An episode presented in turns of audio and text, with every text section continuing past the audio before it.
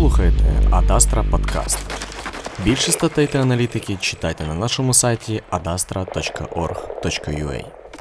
Всім привіт! Ви слухаєте Адастра Подкаст. Це подкаст-канал, у якому ми аналізуємо міжнародну політику простими та доступними словами. Сьогодні ви дізнаєтесь, що такого особливого у системі проведення президентських виборів США і чому ця гонка триває аж цілий рік. Зануримось трохи у науку та пояснимо поняття кокуси та праймеріс у системі президентських виборів Сполучених Штатів. І проаналізуємо перші вибори голосувань в Айові та Нью-Гемпширі серед кандидатів від Демократичної партії Сполучених Штатів. Сьогодні у нас в гостях головний редактор аналітичного центру Адастра Ярослав Супрун. Вітаю, Ярослав. Привіт. Сьогодні поспілкуємося про виборчу систему в США. Порівняємо її зі звичайною системою виборів, як в нас в Україні, та обговоримо перші результати кокусів в Айові та праймеріс у Нью-Гемпширі. Отже, виборча система Сполучених Штатів. Чому ми постійно стикаємося із проблемою нерозуміння проведення президентських виборів в США і в чому взагалі їхня особливість? Знаєш, я хотів би почати, напевно, з такого прикладу, що от візьмемо цьогорічні вибори президента і просто порахуємо, що по суті е, весь виборчий передвиборчий процес він стартував 3 лютого і буде тривати аж до грудня 2019 року. Тобто в Сполучених Штатах цілий рік виборів. І, власне, стає питання: а чому так довго? Чому взагалі от складність оця вся? Чому ми так довго, майже весь рік, говоримо про вибори президента США? Ну, по-перше, е, варто зазначити, що вони двоступеневі.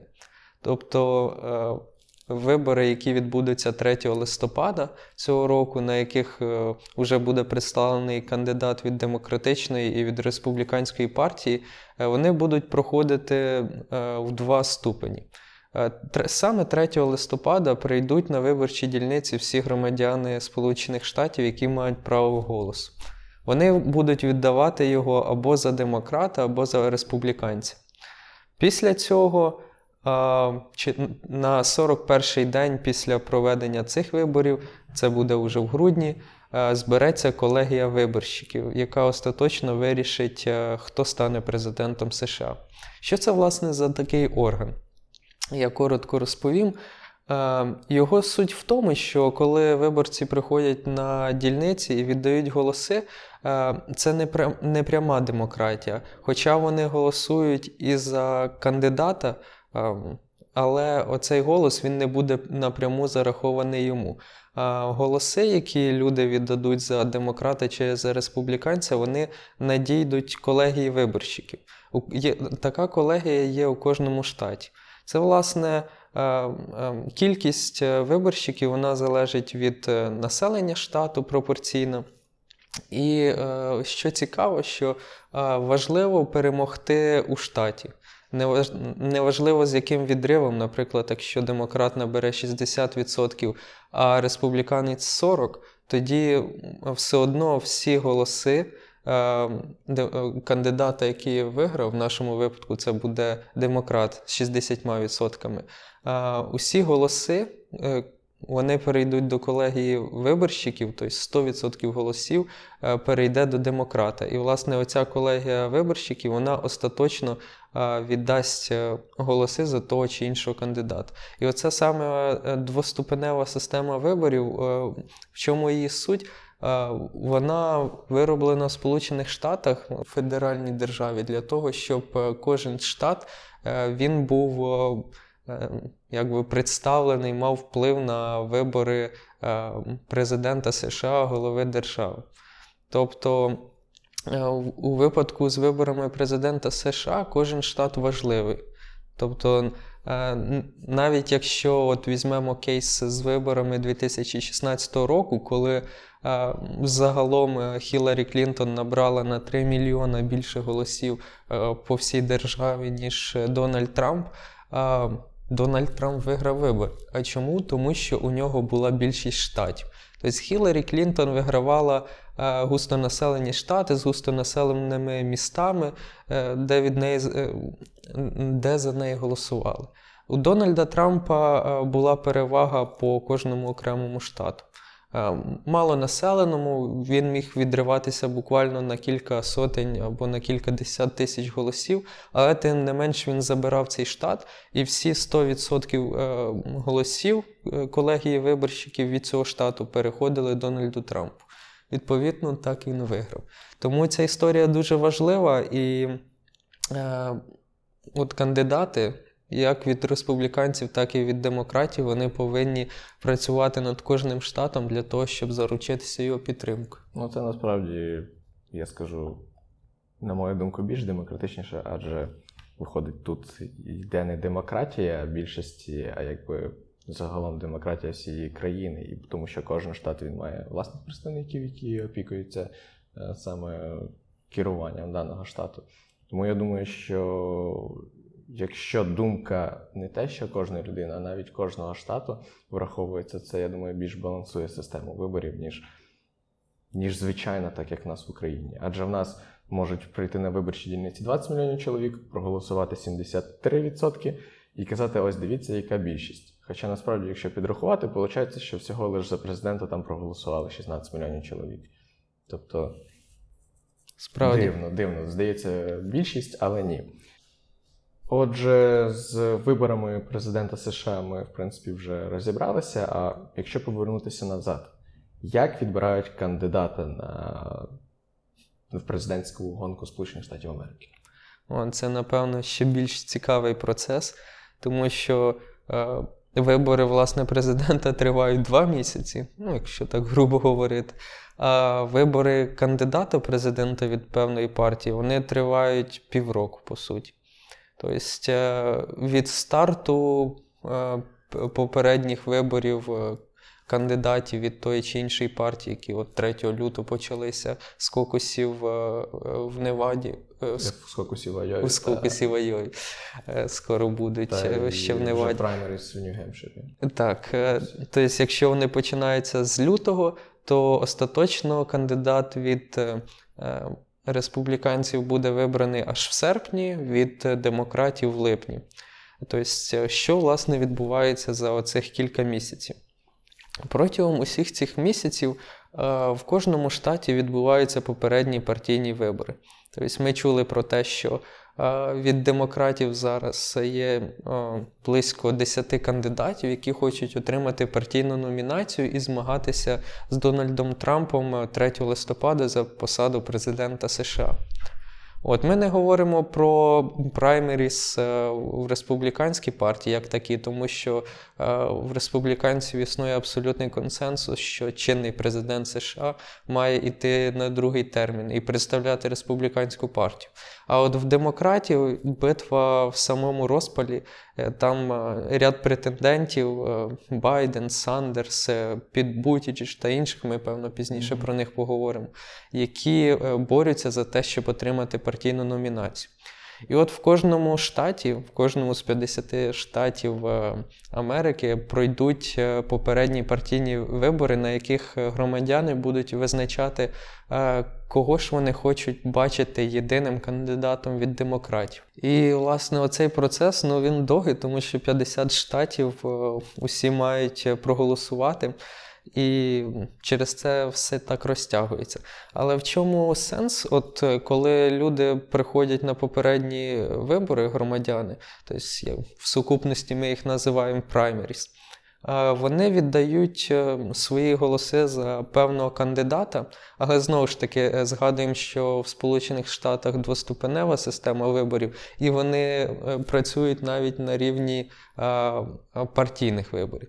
Тобто знову з'являється колегія виборщиків, е, самі громадяни голосують за певного кандидата, але оці голоси у відсотково пропорційному вимірі вони переходять до колегії виборщиків. Від кожного штата це е, різна кількість голосів. От в Айові це 41, і якщо взяти Каліфорнію, то це 400 з чимось е, виборщиків. І от е, голоси, які звичайні громадяни будуть віддавати за того чи іншого представника партії, вони пропорційно переходять до цієї колегії виборщиків. І оці делегати, оці виборщики, вони у липні до демократів їдуть на загальнопартійний з'їзд. В США їх називають Національною конвенцією партії. І там оці делегати вони віддають голоси відповідно до того, як за них проголосували у Штатах. Тобто, знову ж таки, ми повертаємося до двоступеневої системи виборів. І тому цей процес він доволі довгий. І е, от грає велику роль в ньому е, перші праймеріс і перші кокуси, тому що на них всі орієнтуються. Якщо можна різницю. Е, Різниця між праймеріс і кокусом, ну, взагалі, от. Оцю е, систему попередніх партійних виборів е, загалом називають праймеріс. Але якщо говорити ще про процедуру, е, як оці попередні партійні вибори відбуваються в тому чи іншому штаті, то їх так само розділяють на кокуси і праймеріс. Якщо праймеріс це звичне голосування, коли люди приходять на дільниці і е, в бюлетні обирають кандидата, якого вони хочуть бачити, номінованим від своєї партії, е, це буде праймеріс. Е, Праймеріс організовує е, місцева влада, влада штату. Е, А от кокуси це більш е, старий вид е, е, волевиявлення. Да? Мета в нього та що і у праймеріс, обрати кандидата, але воно буквально е, кокуси відбуваються буквально е, фізично. Тобто Буквально шляхом підняття руки. Шляхом підняття руки, саме так. Це взагалі дуже цікава процедура. Е, Кокуси зберіглись е, в небагатьох е, населених штатах, е, малонаселених штатах е, е, в США. Тобто це Невада, е, Північна Дакота, по-моєму. От перші кокуси такі пройшли в Айові. З них стартувала вся е, кампанія. е, Передвиборча процес е, вибору кандидата від партії. І от е, як власне проходять ці кокуси, Е, це по суті от зібрання е, членів партії да, або зібрання всіх е, громадян, е, які е, е, визначають буквально фізично, якого кандидата вони хочуть бачити. Як це відбувається? От, е, Люди з кожного там е, району, з кожного округу, вони збираються в якихось великих приміщеннях. Це може бути ем, с, с якийсь спортивний е, майданчик, це може бути спортивна зала в школі чи актова зала, може навіть бути церква чи якесь інше велике приміщення, яке е, вмістить в себе там кількасот людей з певного округу. І от е, я, вони починають ділитися, е, усі люди, які зібралися в цьому приміщенні, вони починають фізично ділитися на е, команди, хто за якого кандидата виступає. Вони обирають там собі якийсь куток в приміщенні і отак буквально фізично діляться. Ну, так і відбувається. Це просто дуже стара форма демократії. Вона м, почалась ще в 19 столітті, і зараз, да, коли ми говоримо про праймеріс, то це ніби така більш е, оцифрована, більш технологічна форма, коли ти ну, звично за кандидатів в бюлетні голосуєш. А кокуси вони от відбуваються в малонаселених штатах, де от люди, в принципі, можуть зібратися і вирішити, кого вони будуть е, за кого голосуватимуть. Е, І от е, коли е, громадяни за вподобаннями того чи іншого кандидата розділилися на команди, вони починають дискутувати. От в буквальному сенсі такі проходять собі дебати, де кожна команда представляє свого кандидата, говорить про його сильні, слаб... ну, про слабкі сторони про вони, слабкі напевно, не будуть говорити. говорити. Да. Про сильні сторони його говорять. Інша команда задає е, якісь питання, от як ваш е, кандидат буде е, вирішувати економічні якісь питання чи соціальні, як, е, яка в нього позиція стосовно освіти, чи має вона бути платною чи безкоштовною, ну, вища освіта мається на увазі, і таке решта. Е, І от після там, дебатів таких е, люди починають е, розподілятися. Завжди є люди, наприклад, яких немає яскраво вираженого вподобання, тобто вони приходять послухати, і хто їх більше переконає, за того кандидата вони готові проголосувати. І важливо, що е, підтримка кандидата не має бути нижчою 15%. Тобто, якщо в приміщенні зібралося 100 людей, е, за нього е, має проголосувати 15 е, людей і більше. Якщо менше, оцю групу підтримки, так, так скажімо, розформу, розформують І І в них не буде права далі голосувати знову за цього кандидата, так? за цього так. Він же цей кандидат ніби відбуває, Мгм. вибуває, але е, виборці, які ну от. Да, е, е, виборці кандидата цього вони можуть віддати тепер свої голоси за іншу. А не може бути якась там, не знаю, боротьба за цих виборців, які Е, будуть? Може, звичайно, от е, якраз починається така серйозна боротьба, коли е, е, ну, от виборці, які залишилися без свого кандидата, за якого вони від початку голосували, їх намагаються перетягнути більш рейтинговий кандидат. Цікаво. Ну і зрештою залишаються там 5-6 кандидатів, які мають підтримку більше 15%. І тоді, от на цьому округу, голоси рахуються спеціально обраними людьми, передаються от з кожного округу штату. Оці голоси вони передаються е, в системі. Вони обробляються, і ми отримуємо результат, значить, який кандидат набрав найбільшу підтримку. І от, повертаючись до кокусів в Айові, е, коли Піт Бутіджич зайняв перше місце, набравши 26,2% голосів, Берні Сандерс був другим, 26,1% голосів. Е, Так, Ну, то один, так? на 0,1% відрив. То в демократичній партії е, оці відсотки вони будуть делеговані колегії е, виборців, делегатам, які поїдуть на національну конвенцію. І відповідно ці голоси вони розділяться пропорційно. Тобто з 41 людини, яка може бути делегатом е, від штату Айова на, оцих, на оцій національній конвенції, 26,2% е, будуть голосувати за Піта Путічича. З 41 людини. Да, я, ну, порахуй там на калькуляторі, я не знаю, скільки це буде. А 26,1% буде голосувати за Берні Сандерс. От така система виходить. А чи взагалі ці результати кокусів вони такі є важливими для, Для подальшої для, долі для виборців. Так, для їхньої подальшої долі. А, от, це е, взагалі відіграє таку масову роль, що все, якщо в Я- Айові я виграв, то все далі в мене все буде чітко. Я, я, я скажу тобі. Е, оцей от е, інститут попередніх партійних виборів, він чим цікавий, тому що е, ЗМІ, суспільство і кандидати вони всі ставлять на перші праймеріс і перші кокуси.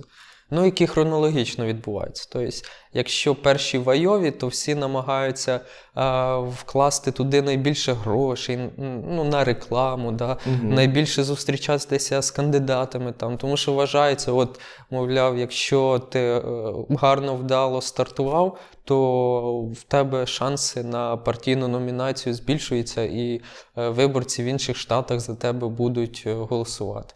Е, В цьому є доля правди, але знаєш, я б охарактеризував цей феномен Айови як е, ефект замкнутого кола. Тобто кандидати е, вони вкладають великі гроші, великі ресурси саме в цей штат, тому що він перший, і вони вважають, що от перемога в цьому штаті забезпечить їм от таку стабільну перемогу і в інших штатах.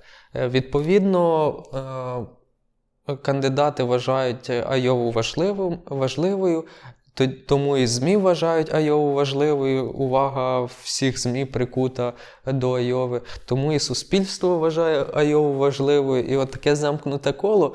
Е, Хоча цей штат він не зовсім репрезентативний, тому що там ну, невелика кількість населення, і воно переважно біле. Тобто відсоток іммігрантів там, чи іспаномовних, чи а- афроамериканців він невеликий, і це переважно сільське населення. Тому от саме для населення Сполученого Штата він не є зовсім репрезентативним, але просто через те, що він перший, він є от, е, реально важливим для кандидатів і для всієї подальшої гонки. От е, що справді е, може вплинути, так це ефект очікування. От коли від кандидата очікують, що він зараз на перших праймерісі, на перших кокусах набере е, ну, підтвердить своє лідерство, яке там за екзит-полами було, мовляв, в нього висока підтримка. І якщо він провалюється на перших кокусах і на перших праймеріс, то це може серйозно похитнути його рейтинг на праймеріс в інших штатах. У нас є чудовий приклад, це Джозеф Байден, так, якому прогнозували прям жорстоку боротьбу з Дональдом Трампом вже на початку листопада, ну коли він прийде як кандидат від демократичної партії. Але ми можемо спостерігати, що в Айові він отримав, здається, п'яте місце. Відсотковий підтримку в відсотках точно не пам'ятаю. А ось якщо до 15,8%. 15,8, тобто це п'яте місце, так? Чи третє? Четверте, четверте місце. Ага, четверте місце. Тобто Джозеф Байден отримує четверте місце. А ось на праймеріс у штаті Нью-Гемпшир, який відбувся нещодавно, Джозеф Байден вже отримує п'яте місце. А якщо спостерігати Берні Сандерса і Піт Бутіджич, вони тримаються на відносно стабільному рівні. Тобто вони обоє поділяють між собою вже в цих перших двох етапах голосування, вони вже об- обоє поділяють перше і друге місце. Ну, тобто для Джозефа Байдена це вже поганий знак. Поганий знак, е, справді. Ну, Джозеф Байден він е, йшов лідером в, е, соцопитуваннях там, протягом всього 2019-го. Його називали основним е, суперником Дональда Трампа. Ну і ми пам'ятаємо історію з імпічментом, що е, хоч ЗМІ там і називають Байдена основним кандидатом, але головне, що це вірить Дональд Трамп. Він справді боїться конкуренції зі сторони Байдена і тому намагався е, компромат в Україні на нього знайти. Е, Ну, це так, до слова. І справді, що ЗМІ, суспільство, воно, от е, естеблішмент демократичної партії, він вважає от, е, Джозефа Байдена таким найбільш ймовірним е, і сильним конкурентом проти Дональда Трампа. Але у результаті перших праймеріс і перших кокусів ми побачили, що підтримка Байдена вона не настільки серйозна, як ми могли очікувати. Йому навіть можна сказати, що Байден провалився у цих штатах, тому що ну, справді п'яте і четверте місце це е, серйозний удар. Але я думаю, що Байдена ще зарано скидувати з рахунків, тому що е, в інших штатах, е, в південних штатах, західних штатах у нього більший рейтинг підтримки, і взагалі за соціальними опитуваннями він іде на першому місці поки що.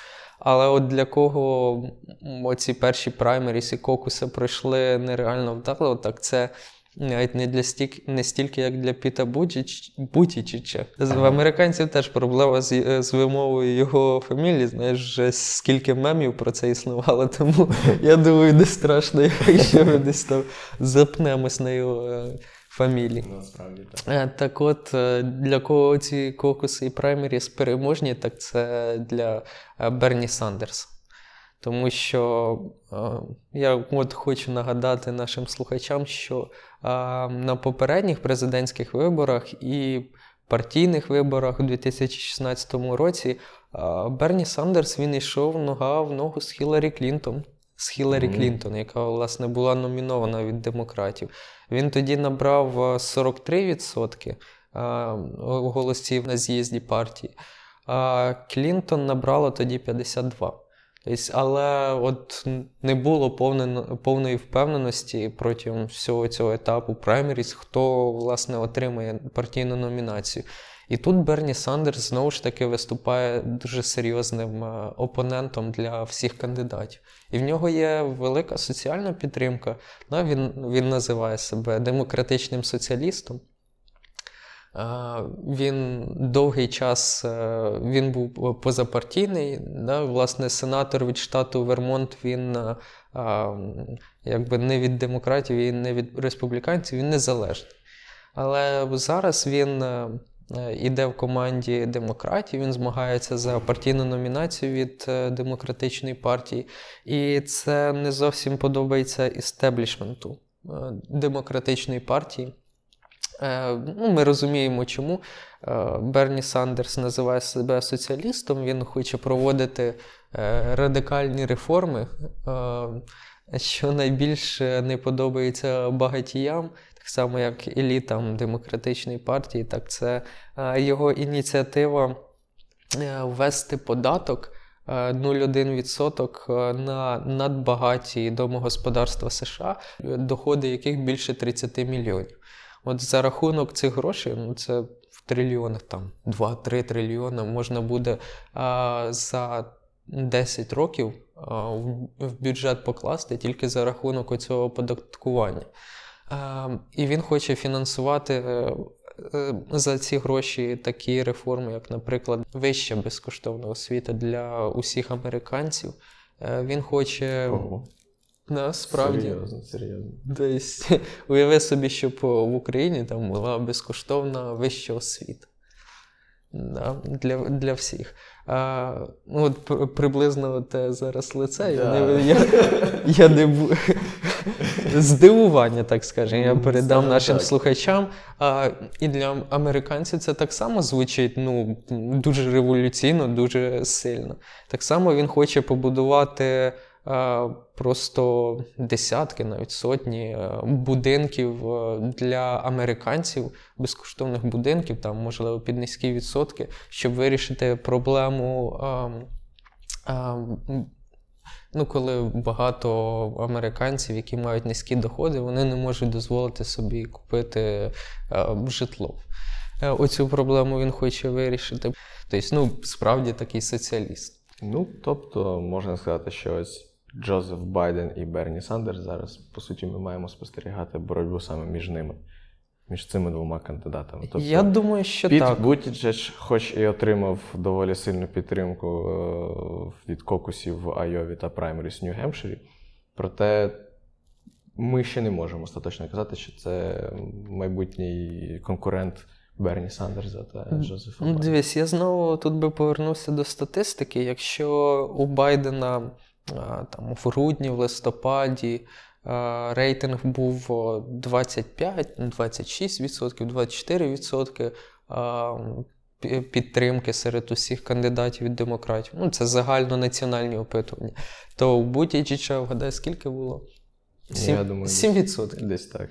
7%. Тобто він досі залишається такою маловідомою політичною фігурою. Та йому 38 років. Е, Він був е, е, мером е, невеличкого міста Саут-Бенд в Сполучених Штатах. Тобто е, в нього немає якогось такого великого політичного досвіду Мгм. у великій політиці. Він не був в парламенті ні конгресменом, ні, сер- ні сенатором. А, да, чим можуть похизуватись, напевно, інші кандидати. Але от він називає Піт Бутіджич, називає себе тим, хто, е, хто може об'єднати усі голоси громадян, які е, вболівають за е, демократів для того, щоб протистояти Дональду Трампу. Е, В нього ліберальна така центристська політика, і він може да, представляти от, інтереси всіх демократичних виборців, на відміну від Сандерса, да, тому що і серед демократів дуже багато консерваторів. Тому, ну, знову ж таки, ми тільки на старті знаходимося політичної всієї гонки, політичної кампанії. Але б я зараз уважно слідкував за боротьбою е, Байдена, який може відродити свій рейтинг в наступних е, більш населених штатах, і за Сандерса, який е, стрімко набирає підтримку. Отже, боротьба продовжується. Боротьба триватиме. Справді, президентська гонка тільки набирає обертів. Тому ми будемо тримати руку на пульсі цих виборів і надалі аналізувати для вас події, що складаються наразі у Сполучених Штатах Америки. Я хочу подякувати головному редактору аналітичного центру Адастра Ярославу Супруну за чудове пояснення особливості системи виборів США та аналітику нещодавних подій у цій державі. Сподіваюсь, що вам, шановні слухачі, розмова сподобалась. Якщо так, підписуйтесь на подкаст канал та пишіть відгуки. Також не забувайте, що більше аналітики міжнародних відносин ви можете знайти на нашому сайті adastra.org.ua та телеграм-каналі. Посилання в описі подкасту. Всього найкращого.